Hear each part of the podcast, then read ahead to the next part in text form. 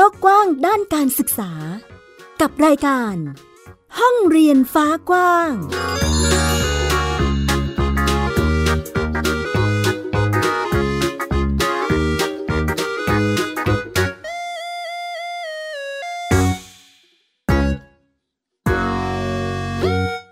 สวัสดีค่ะ ต้อนรับคุณผู้ฟังทุกท่านเข้าสู่รายการ ห้องเรียนฟ้ากว้างค่ะ อยู่กับแม่หญิงสกาวรัฐวงมั่นกิจการนะคะ ที่ www.thaipbspodcast.com ค่ะ พูดคุยกันในประเด็นการศึกษาที่ปัจจุบันนี้มีความหลากหลาย และมีช่องทางให้เลือกกันมากมายทีเดียวค่ะ ไม่ว่าจะเป็นรูปแบบการศึกษาในรูปแบบกระแสหลักก็คือในรูปแบบโรงเรียนนั่นเองนะคะ หรือจะเป็นรูปแบบการศึกษานอกระบบการศึกษาตามอัธยาศัย ซึ่งเหล่านี้ล่ะค่ะ จะเป็นรูปแบบการศึกษาที่เกิดขึ้นในประเทศไทยรวมถึงการศึกษาในรูปแบบอื่น ๆ ที่อาจจะมีเพิ่มขึ้นมาอีก ก็อาจจะไปสืบเสาะหาเพิ่มเติมกันได้ค่ะ เพราะว่ามีหลากหลายรูปแบบให้เลือกสรรกันทีเดียวนะคะ รวมถึงในรูปแบบของกระบวนการการจัดการศึกษาค่ะ ว่าเราจะวางแผนการดำเนินการอย่างไรดี เพื่อให้เหมาะกับตัวผู้เรียนหรือว่าแนวทางที่ครอบครัวหรือผู้เรียนได้ตกลง หรือเห็นพ้องต้องกันนะคะว่าอะวิธีนี้หรือแนวทางนี้แหละ เหมาะกับบ้านเรามากที่สุดนั่นเองนะคะ ในจังหวะนี้ค่ะคุณผู้ฟังมีข้อมูลของการเตรียมการจัดการศึกษาขั้นพื้นฐานโดยครอบครัวมาฝากให้กับคุณผู้ฟังด้วยนะคะ เพราะว่าช่วงนี้จะเป็นช่วงฤดูการของการเตรียมความพร้อม หรือเตรียมตัว ของครอบครัวที่จะยื่นขออนุญาตจัดการศึกษาขั้นพื้นฐานโดยครอบครัวค่ะ หรือว่าหลาย ๆ ท่านอาจจะคุ้นชินกันแล้วกับชื่อบ้านเรียนหรือว่าโฮมสคูลนั่นเองนะคะ ซึ่งในส่วนของการเตรียมการค่ะ จะมีทั้งคู่มือหรือเอกสารค่ะ ที่ครอบครัวหรือว่าคุณพ่อคุณแม่ที่จะไปยื่นขออนุญาตค่ะ ควรอ่านและควรทราบไว้นะคะว่า ในเอกสารเหล่านั้นมีเนื้อหาข้อมูลอะไรอย่างไรบ้าง เพื่อให้ทราบถึงสิทธิ์และ วิธีการดำเนินการค่ะสำหรับการประสานติดต่อกับทางระบบราชการนั่นเองนะคะ รวมถึงเอกสารที่สำคัญสำคัญค่ะ เราจะต้องแนบอะไรไปกับเอกสารแผนการศึกษาคำยื่นขอต่างๆนะคะ บางอย่างบางตัวอาจจะต้องไปประสานติดต่อขอจากทางราชการค่ะ ก็จะได้ไม่เสียเวลาหรือว่าไม่พลาดต่อการขออนุญาตจัดการศึกษาโดยครอบครัวสำหรับลูกๆหลานๆของเรานั่นเองนะคะ อ่าพูดถึงตรงนี้แล้ว เดี๋ยวชวนไปดูตัวเอกสารคู่มือกันดีกว่านะคะว่า เออจะทำโฮมสคูลแล้วนะคะเอ๊ฉันจะต้องอ่านอะไรบ้าง ต้องรู้อะไรบ้างนะคะ ในตัวเล่มคู่มือค่ะ ที่เอามาฝากคุณผู้ฟังนะคะ เป็นคู่มือบ้านเรียนหรือโฮมสคูลนะคะ หน้าปกจะเป็นสีฟ้าชมพูค่ะ เป็นฉบับที่ 4 นะคะ ที่ จัดทำมาโดยสำนักนโยบายและแผนการจัดการศึกษาขั้นพื้นฐานสำนักงานคณะกรรมการการศึกษาขั้นพื้นฐาน หรือสอพทนั่นเองนะคะ เป็นฉบับที่ตีพิมพ์ในปีพุทธศักราช 2562 ค่ะ เป็นฉบับที่ 4 ค่ะที่ทั้งทางสำนักงงานเขตพื้นที่การศึกษาเองก็จะถือเล่มนี้ไว้นะคะ ให้ครอบครัวได้ ศึกษาข้อมูลรวมถึงทางสำนักงงานเขตเองนะคะ ก็จะถือเล่มนี้มาพูดคุย หารือกับเราเพื่อการการดำเนินงานในการพิจารณา การขออนุญาตจัดการศึกษานั่นเองนะคะอะขอเอ่ยชื่อเต็มๆอีกครั้งนะคะ เพื่อที่จะให้คุณพ่อคุณแม่ อาจจะแบบ เอ๊ะ ฉันยังไม่มีไปโหลดหาที่ไหนได้บ้าง ไปในพื้นที่ออนไลน์ได้นะคะ พิมพ์คำว่าบ้านเรียนโฮมสคูล แนวทางการดำเนินงานการจัดการศึกษาขั้นพื้นฐานโดยครอบครัวนะคะ อันนี้จะเป็นชื่อคู่มือเลยค่ะ ที่คุณพ่อคุณแม่สามารถไปโหลดหาได้ค่ะ เพราะว่าในเล่มนี้ที่บอกว่าควรที่จะอ่านควรที่จะทราบ มีข้อมูลที่จะอำนวยความสะดวกให้กับทางครอบครัวได้ทราบถึง ขั้นตอนในการดำเนินการค่ะ ว่าระหว่างการทำเอกสารเตรียมพร้อมแล้ว จะไปยื่นที่ไหนอย่างไร มีขั้นตอนต่อไปอย่างไร เราต้องรอหรือดำเนินการอย่างไร ในลำดับของการประสานติดต่อกับสำนักงงานเขตพื้นที่การศึกษานั่นเองนะคะซึ่งในเล่มคู่มือฉบับนี้ค่ะ คุณผู้ฟังได้พูดถึงขั้นตอนเนาะขั้นตอนของการ บริหารจัดการการศึกษาขั้นพื้นฐานโดยครอบครัวค่ะ ที่จะมีแผนการศึกษาออกมาจากตัวผู้เรียนนะคะ ถอดมาจากความถนัดความสนใจของผู้เรียนค่ะนำไปสู่การเขียนแผนร่วมกับคุณพ่อคุณแม่นะคะ ที่ทางคุณพ่อคุณแม่จะนำแผนการศึกษาฉบับนี้แหละค่ะ ไป ยื่นต่อสำนักงงานเขตพื้นที่การศึกษาประถมศึกษานะคะ หรือมัธยมศึกษาในพื้นที่ที่ครอบครัวอาศัยอยู่หรือว่าตามทะเบียนบ้านนั่นเองนะคะ โดยยื่นที่กลุ่มส่งเสริมการจัดการศึกษาค่ะ ของในเขตพื้นที่นั้นๆนะคะ แล้วก็เจ้าหน้าที่นี่แหละค่ะที่จะนำเอกสารเหล่านี้นะคะ มาตรวจสอบว่าครบถ้วนไหม อันไหนที่ตกหล่นขาดหายไปก็คือจะให้ครอบครัวนำมาเพิ่มเติมหรือว่า เตรียมมาให้พร้อมก่อนนะ แล้วมายื่นอีกครั้งหนึ่งก็ได้นะคะ หรือเป็นลักษณะที่อครอบครัวไปเตรียมมาให้พร้อมนะ แล้วนำเอกสารเหล่านี้ล่ะค่ะ ไปยื่นให้กับเจ้าหน้าที่อีกครั้งหนึ่ง หรือเป็นลักษณะที่นำไปเพิ่มเติม อีกส่วนหนึ่งก็ได้เช่นกันนะคะ เพื่ออำนวยความสะดวกให้กับครอบครัวนั่นเองค่ะ ในรูปแบบของการเตรียมเอกสารอย่างไรก็ให้เตรียมพร้อมกันไว้ให้ดีที่สุดจะดีกว่าเนาะเพื่อจะได้ไม่ต้องยุ่งยากวุ่นวายในจังหวะของการเตรียมเอกสารหรือติดตามเอกสารมาเพิ่มเติมนั่นเองนะคะ โดยส่วนนี้ค่ะคุณผู้ฟังเจ้าหน้าที่กลุ่มส่งเสริมการจัดการศึกษาค่ะ จะยื่นตัวแผนการศึกษานะคะ ให้กับศึกษานิเทศนะคะ ที่จะเป็นเจ้าหน้าที่ตรวจสอบเอกสารแผนการศึกษาของเราอันนี้นะคะที่ยื่นไปเนาะว่าครอบคลุมครบถ้วนหรือเปล่าตามหลักสูตรหลักเกณฑ์ในรูปแบบการการศึกษาที่เรายื่นขอไปนั่นเองนะคะ ถ้าหากว่าแผนการศึกษามีข้อมูลอันไหนที่เจ้าหน้าที่หรือว่าคณะกรรมการศึกษานิเทศนะคะ เห็นว่า ควรปรับเพิ่มเติมสักหน่อย มีอันไหนตกหล่นขาดหายไปนะคะ เจ้าหน้าที่ก็จะมีการแนะนำไปให้ครอบครัวได้ ปรับปรุงแก้ไขกันค่ะ เพิ่มเติมอีกนิดสำหรับครอบครัวที่ได้จัดทำแผน หรือว่ามีการปรึกษาหารือกับที่ปรึกษาครอบครัวนะคะ จัดทำแผนกันเรียบร้อยแล้ว ก็สามารถที่จะยื่น ส่งไปให้กับสำนักงงานเขตร่วมกับเอกสารต่างๆ ที่เราเตรียมพร้อมได้อย่างครบถ้วนแล้วนั่นเองนะคะ และถ้าหากว่าในรูปแบบแผนการศึกษาค่ะ ครอบครัวเห็นว่าครอบคลุมครบถ้วนแล้ว ก็สามารถที่จะยืนยันตามแผนการศึกษาของตนเองได้ด้วยนะคะ เพราะว่าในรูปแบบของการจัดการศึกษา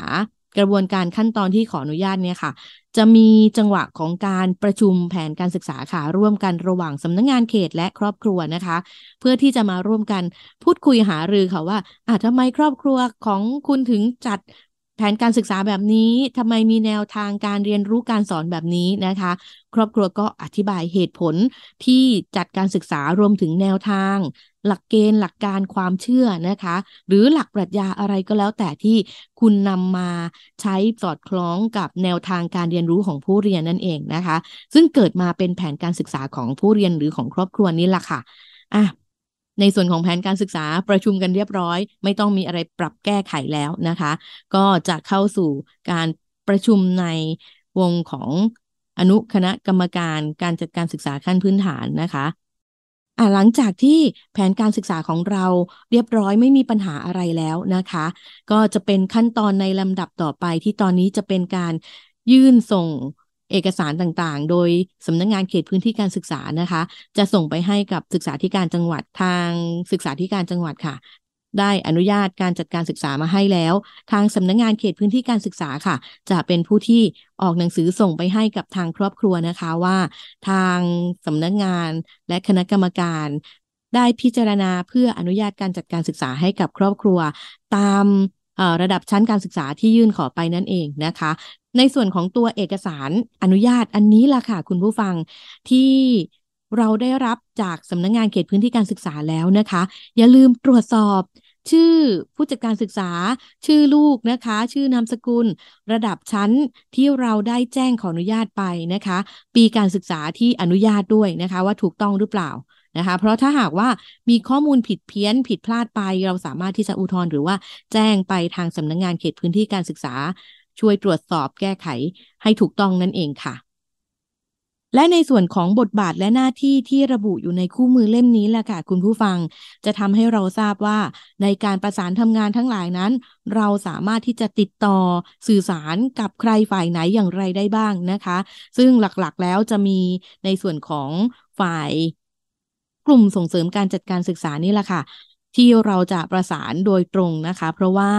มีหน้าที่ในการส่งเสริมสนับสนุนประสานงานนะคะ แล้วก็ตรวจสอบเอกสารต่างๆ ค่ะว่ามีความครบถ้วนหรือไม่ รวมถึงในส่วนที่เอกสารบางตัวอาจจะยังไม่ครบถ้วนก็จะประสานครอบครัว หรืออัปเดตสถานการณ์ การดำเนินการค่ะว่าเป็นอย่างไรบ้างแล้วนะคะ รวมถึงประสานกับฝ่ายต่างๆนะคะ ที่จะร่วมอยู่ในกระบวนการพิจารณาอนุญาตการจัดการศึกษาขั้นพื้นฐานโดยครอบครัวนั่นเองนะคะ และในลักษณะของการติดตามค่ะ เราก็จะไม่ได้ปล่อยให้กับทางเจ้าหน้าที่นะคะทำงานอยู่ฝ่ายเดียวนะคะ คุณผู้ฟังคุณพ่อคุณแม่โทรติดตามประสานติดตามนะคะว่าแผนการจัดการศึกษาของเราเนี่ยถึงขั้นตอนไหนแล้วนะคะ เพื่อที่จะได้ร่วมกันดำเนินการให้ครบถ้วนตามห่วงเวลาที่กำหนดนั่นเองนะคะ อย่างไรแล้วให้ลองไป โหลดหามาอ่านนะคะสำหรับเล่มนี้คู่มือบ้านเรียนหรือโฮมสกูลแนวทางการดำเนินงานการจัดการศึกษาขั้นพื้นฐานโดยครอบครัวค่ะ และอีกหนึ่งฉบับค่ะคุณผู้ฟังที่บอกว่าเป็นคู่มือที่พ่อแม่ผู้ปกครองนะคะ ที่ยื่นขออนุญาตจัดการศึกษาโดยครอบครัว จะต้องหามาอ่านกันเลยทีเดียว ก็คือเล่มคู่มือสำหรับประชาชนตามพระราชบัญญัติการอำนวยความสะดวกในการพิจารณาขออนุญาตของทางราชการ พุทธศักราช 2558 วงเล็บฉบับปรับปรุงนะคะ อันนี้จะกำกับไว้ว่าเป็นการดำเนินงานระดับสำนักงงานเขตพื้นที่การศึกษาค่ะ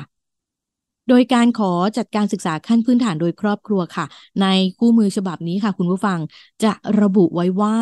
ครอบครัวจะต้องเตรียมเอกสารเท่าไหร่อย่างไร รวมถึงห่วงเวลาในการดำเนินการเพื่อขอจัดการศึกษานั่นเองนะคะ ตามคู่มือนะคะ ก็จะเป็นหน่วยงานที่รับผิดชอบระบุชื่อหน่วยงานที่รับผิดชอบในการขออนุญาตจัดการศึกษานะคะ จะเป็นสำนักงงานเขตพื้นที่การศึกษาประถมศึกษาค่ะ ฟังดีๆนะคะ ชื่อสำนักงงานเขตพื้นที่การศึกษาประถมศึกษา ซึ่งจะดูแลในส่วนของการพิจารณาอนุญาต การจัดบ้านเรียนระดับ ปฐมวัยหรืออนุบาลค่ะ และระดับประถมศึกษาก็คือป .1 ถึงป .6 นั่นเองนะคะ ในบางพื้นที่ค่ะ จะมีการขยายโอกาสโดย ขออนุญาตจัดการศึกษาในระดับมัธยมศึกษาตอนต้น ต่อจากการจบการศึกษาโฮมสคูลในระดับประถมศึกษามาแล้วนั่นเองนะคะ ก็ขออนุญาตได้ในพื้นที่ที่ตนเคยจัดการศึกษาอยู่นะคะ รวมถึงในระดับมัธยมศึกษาค่ะ จะมีสำนักงงานเขตพื้นที่การศึกษามัธยมศึกษานะคะ ในสังกัดหรือใน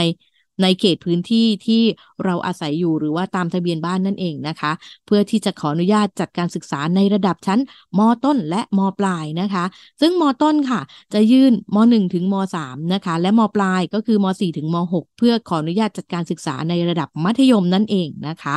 ในรูปแบบของตัวเอกสารเนี่ยน่าจะไม่ต่างกันเท่าไหร่ เดี๋ยวเราไปดูว่าตัวเอกสารเนี่ยจะต้องเตรียมอะไรบ้างทั้งมัธยม ทั้งประถมทั้งอนุบาลนะคะ เพิ่มเติมในส่วนของระยะเวลาที่กำหนดตามกฎหมายก็คือกำหนดไว้ว่าให้ดำเนินการให้แล้วเสร็จภายใน 30 วันนั่นเองนะคะ ซึ่งจะเป็นข้อมูลที่ทำให้ทางสำนักงงานเขตเองรวมถึงครอบครัวนะคะได้ร่วมกันติดตามเพื่อ ให้แผนการศึกษาหรือการขออนุญาตเนี่ยค่ะ แล้วเสร็จไปตามห่วงเวลาแล้วก็เด็กจะได้เรียนรู้หรือว่าดำเนินการในสิทธิต่างๆ ได้อย่างครอบคลุมครบถ้วนนั่นเอง โดยในคู่มือเล่มนี้ค่ะ คุณผู้ฟังแนะนำในเรื่องของการยื่นขออนุญาตคร่าวๆไว้ให้กับทางครอบครัวด้วยนะคะ ขอเอ่ยถึงตัวเอกสารค่ะที่เราพูดถึงกันมาว่า เอ๊ะ นอกจากแผนการศึกษานะคะ รวมถึง คำขออนุญาตที่จะมีคำขออนุญาตจัดทำแผนนะคะคำขออนุญาตจัดการศึกษาขั้นพื้นฐานโดยครอบครัว ใบคำขอทำบัตรนักเรียนนะคะไปดูในส่วนของเอกสารของครอบครัวดีกว่าค่ะ เอกสารสำคัญที่เป็นของคุณพ่อคุณแม่คุณลูกนะคะ จะต้องแนบไปกับการยื่นขอครั้งนี้นะคะ ตัวเอกสารอันแรกเลยค่ะ สูติบัตรค่ะ สูติบัตรอันนี้จะเป็นของผู้เรียนนะคะ ที่ คุณพ่อคุณแม่เซ็นรับรองสำเนาถูกต้องให้ได้เลยนะคะ ตัวสูติบัตรถ้าเป็นในกรณีที่เด็กนักเรียนของเราลูกของเรานะคะทำบัตรประชาชนแล้ว ก็ใช้เป็นสำเนาบัตรประชาชนได้เลยนะคะ แล้วก็ในส่วนของคุณพ่อคุณแม่ค่ะ จะมีสำเนาบัตรประชาชน สำเนาทะเบียนบ้านนะคะ ซึ่งสำเนาทะเบียนบ้านอันนี้จะเป็นทั้งของคุณพ่อคุณแม่คุณลูก แล้วก็ใบสำคัญการเปลี่ยนชื่อค่ะ ถ้าหากว่าคุณพ่อหรือคุณแม่นะคะ ได้เคยมีการเปลี่ยนชื่อมาแล้วนะคะ รวมถึงคุณลูกเองก็ด้วยค่ะ ถ้าเกิดมีกระบวนการหรืออะไรก็แล้วแต่ที่ทำให้เกิดการเปลี่ยนชื่อมาก่อนหน้านี้ก็จะต้องมีใบสำคัญการเปลี่ยนชื่อด้วยนะคะ ที่ออกมาจากทางราชการนะคะ แล้วก็คุณพ่อคุณแม่เซ็นรับรองไว้ให้ด้วยนะว่า อันนี้เป็นเอกสารที่ทางครอบครัวนะคะ รับรองสำเนาถูกต้อง ในส่วนของเอกสารอื่น ๆ ยื่นเพิ่มเติม ก็จะมีกำกับในส่วนของแผนการจัดการศึกษาด้วยค่ะว่าครอบครัวจะยื่นแผนการศึกษาจำนวน 2 ชุดเท่านั้นนะคะ ซึ่งแผนการศึกษาที่ได้จัดทำร่วมกับสำนักงงานเขตพื้นที่การศึกษา หรือสถานศึกษาที่มอบหมายการจัดการศึกษานะคะ โดยแผนการจัดการศึกษานี้นะคะ ครอบครัวนำส่งสองชุดเท่านั้นนะคะ และเป็นเอกสารที่ทางครอบครัว อย่าลืมเซ็นสำเนารับรองถูกต้องไว้ที่หน้าปกด้วยนะคะ อีกตัวหนึ่งค่ะ ที่ถ้าเป็นกรณีที่เด็กๆของเราค่ะ มีการศึกษาที่อาจจะจบมาจากระดับอนุบาลสามมาแล้วนะคะ หรือว่าจบ ประถมศึกษาชั้นปีที่ 6 นะคะ จะไปต่อในระดับมต้นหรือมปลายนะคะ จะมีเอกสารรับรองการศึกษาค่ะ เรียกว่าวุฒิการศึกษาของผู้เรียนนะคะ ที่ได้รับจากโรงเรียนหรือสถานศึกษาเดิมนะคะนำส่งมาให้ค่ะ และคุณพ่อหรือคุณแม่ที่จะเป็นผู้จัดการศึกษาให้กับ ลูกของตนด้วยนะคะ ก็คือผู้จัดการศึกษาเนี่ยค่ะจะต้องแนบวุฒิการศึกษาของตนเองไปด้วยนะคะ เพราะว่ามีกฎหมายกำกับไว้นะคะว่า ผู้จัดการศึกษาจะต้องมีวุฒิการศึกษาไม่ต่ำกว่าระดับมัธยมศึกษาตอนปลายหรือเทียบเท่านั่นเองค่ะ อีกส่วนหนึ่งค่ะ ใบประเมินหรือใบรับรองความรู้ความสามารถของผู้จัดการศึกษาในกรณีที่ผู้จัดการศึกษามีวุฒิการศึกษาต่ำกว่ามัธยมตอนปลายหรือว่าเทียบเท่านะคะ จะเป็นการร้องขอไปยังสำนักงงานเขตพื้นที่การศึกษาค่ะ ให้แต่งตั้งคณะกรรมการ มาพิจารณาความพร้อมนะคะ ศักยภาพของผู้จัดการศึกษาว่าสามารถที่จะจัดการศึกษาให้กับครอบครัวของตนเองได้หรือไม่นั่นเองอะมีช่องทางมีวิธีการที่จะช่วยกันรักษาสิทธิ์ให้เด็กๆ ลูกๆ เราได้เรียนรู้ได้อย่างมีความสุขมีอิสระในการเรียนรู้ตามความถนัดความสนใจ เราก็ลองจัดกระบวนการทั้งหลายให้มันลงตัวเหมาะสมนะคะ ในส่วนของการยื่นขอการจัดการศึกษาค่ะแม่หญิงได้เปรยไปว่าจะมี เอกสารหนึ่งใบหนึ่งฉบับค่ะที่ระบุว่าใบขอจัดทำบัตรนักเรียนนะคะ เอกสารฉบับนี้ค่ะ เราจะต้องแนบรูปถ่ายหนึ่งนิ้วสองรูปไปด้วยนะคะ โดย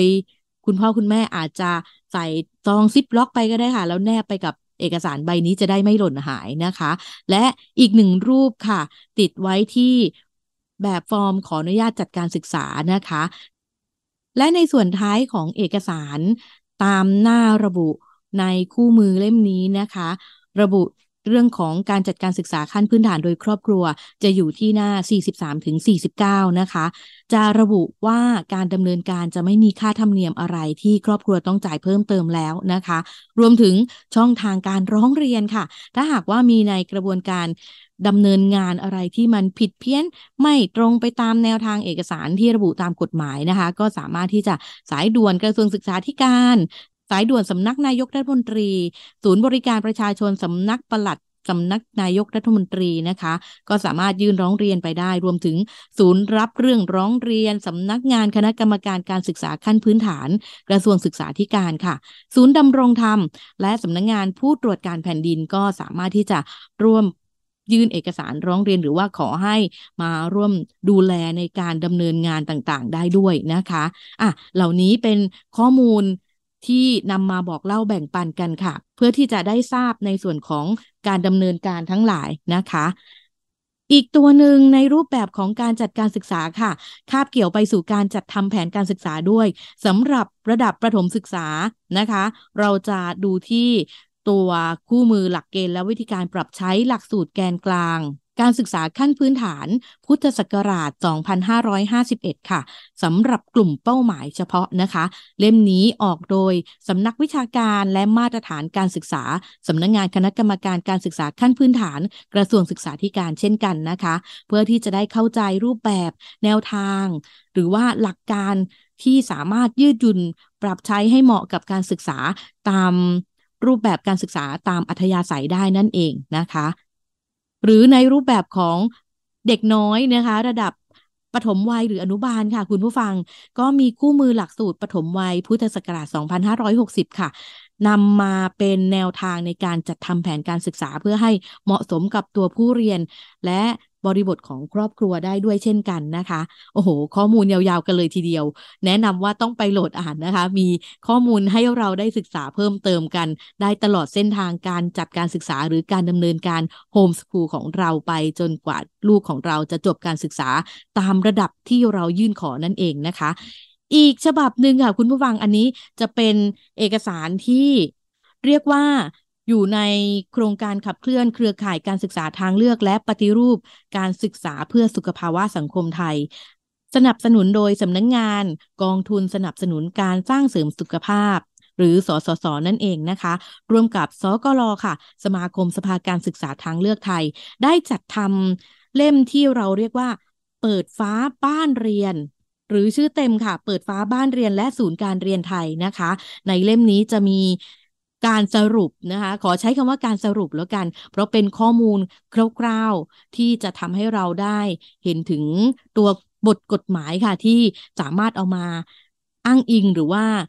ใช้เพื่อการประกอบการจัดการศึกษาของครอบครัวได้นั่นเองนะคะ ว่าเรามีสิทธิ์ในการจัดการศึกษาให้ลูกได้อย่างไรบ้างนะคะ รวมถึงหลักเกณฑ์หลักการที่จะเอาไปใช้ในการจัดทำแผนตามกลุ่มประสบการณ์ หรือว่ากลุ่มสาระ ตามที่ครอบครัวและเด็กได้เลือกสรรนั่นเองนะคะ ว่าอะจะทำอย่างไรให้เหมาะสมให้ยืดหยุ่น และครอบคลุมตามหลักสูตรการศึกษาชาติได้ด้วยนั่นเองนะคะ เหล่านี้ก็จะเป็นคู่มือที่เรียกว่าเป็นเอกสารที่ควรจะนะคะต้องอ่านเลยทีเดียว เพื่อที่จะได้ไปคุยกับสำนักงงาน หรือว่าทราบในกระบวนการดำเนินการต่างๆ ได้อย่างถูกต้องนั่นเองค่ะ ก็เรียกว่าเป็นช่วงที่หลาย ๆ ครอบครัวนะคะที่มีความประสงค์และเตรียมตัวเตรียมใจนะคะสำหรับการจัดการศึกษาในรูปแบบโฮมสคูลให้กับลูก ๆ ของตนเองดำเนินการในการขออนุญาต การจัดการศึกษาขั้นพื้นฐานโดยครอบครัวหรือว่าโฮมสคูลนะคะ ซึ่งในปัจจุบันนี้ค่ะจำนวนของผู้ที่ดำเนินการขอจัด การศึกษาโดยครอบครัวหรือว่าทำโฮมสกูลให้กับลูกๆของตนเองเนี่ย มีจำนวนที่ก้าวกระโดดขึ้นมามากทีเดียว โดยเฉพาะในเขตพื้นที่สำนักงงานเขตพื้นที่การศึกษา ประถมศึกษากรุงเทพมหานครนะคะ ในปีการศึกษา 2565 ที่ผ่านมาจำนวนครอบครัวก้าวกระโดดกันไปกว่าพันบ้านทีเดียวนะคะ ซึ่งเป็นจำนวนตัวเลขที่ เพิ่มขึ้นมา ซึ่งสะท้อนให้เห็นรูปแบบการศึกษาที่เรียกว่า มีการพัฒนาก้าวหน้าและเปลี่ยนไปจากอดีตสมัยก่อน อย่างสมัยที่แม่หญิงเรียนในระดับมัธยมศึกษาประถมศึกษาเอ่ยจะไม่ได้รู้จักในการศึกษาแบบโฮมสคูลนะคะ มารู้จักในช่วงหลังๆ แล้วก็ได้เห็นได้ สัมผัสการเติบโต การเปลี่ยนแปลงเปลี่ยนไปของสังคมและเทคโนโลยีค่ะ รวมถึงส่งผลต่อรูปแบบการเรียนรู้ของผู้เรียนและครอบครัวด้วยนะคะ เอาล่ะ ไม่ว่าจะเลือกในรูปแบบไหน ลองดูที่ตัวลูกของเราดูที่ตัวผู้เรียนเป็นหลักนะคะ เพราะว่าเด็กทุกคนไม่เหมือนกัน ทุกคนจะมีความถนัดความสนใจ มีทิศทางมีเส้นทางของตนเองนะคะ เด็กบางคนถนัด และเหมาะสมที่จะเรียนในรูปแบบระบบโรงเรียน แต่ในขณะเดียวกัน เด็กบางคนก็เหมาะที่จะเรียนหรือศึกษาในรูปแบบที่เน้นกิจกรรมเป็นฐานหรือว่าเน้นตามความถนัดความสนใจของตนเองเป็นหลักค่ะ ก็สนับสนุนกันให้เต็มที่นะคะ ต้นไม้เติบโตได้เต็มที่และสวยงามเมื่อเติบโตในดินที่เหมาะสมกับตนเองนะคะ เอาละค่ะ ส่งกำลังใจให้กับทุกๆ ครอบครัว ส่งกำลังใจให้กับทุกๆ ท่านนะคะ ที่ติดตามวงการการศึกษาของบ้านเราอยู่ ไม่ว่าจะเป็นกลุ่มครอบครัวที่จัดการศึกษาให้กับลูกๆของตนเอง หรือว่าคนที่มีความสนใจหรือติดตามเพื่อที่จะสนับสนุน มองเห็นการเปลี่ยนแปลงเปลี่ยนไปของสังคมไทยในยุคอนาคตนั่นเองนะคะ และนี่คือทั้งหมดของรายการห้องเรียนฟ้ากว้างที่นำมาฝากกันในวันนี้นะคะ กลับมาพบกับแม่หญิงสกาวรัฐวงมั่นกิจการ และรายการห้องเรียนฟ้ากว้างได้ใหม่อีกครั้งในสัปดาห์หน้า ที่ www.thaipbspodcast.com สำหรับวันนี้ลาคุณผู้ฟังทุกท่านไปแล้วค่ะ ห้องเรียนฟ้ากว้างการศึกษาที่ไม่มีวันสิ้นสุด สวัสดีค่ะ ติดตามรายการได้ทางเว็บไซต์และแอปพลิเคชันของไทย PBS Podcast Spotify SoundCloud Google Podcast Apple Podcast และ YouTube Channel ของไทย PBS Podcast Thai PBS Podcast We the World We the Voice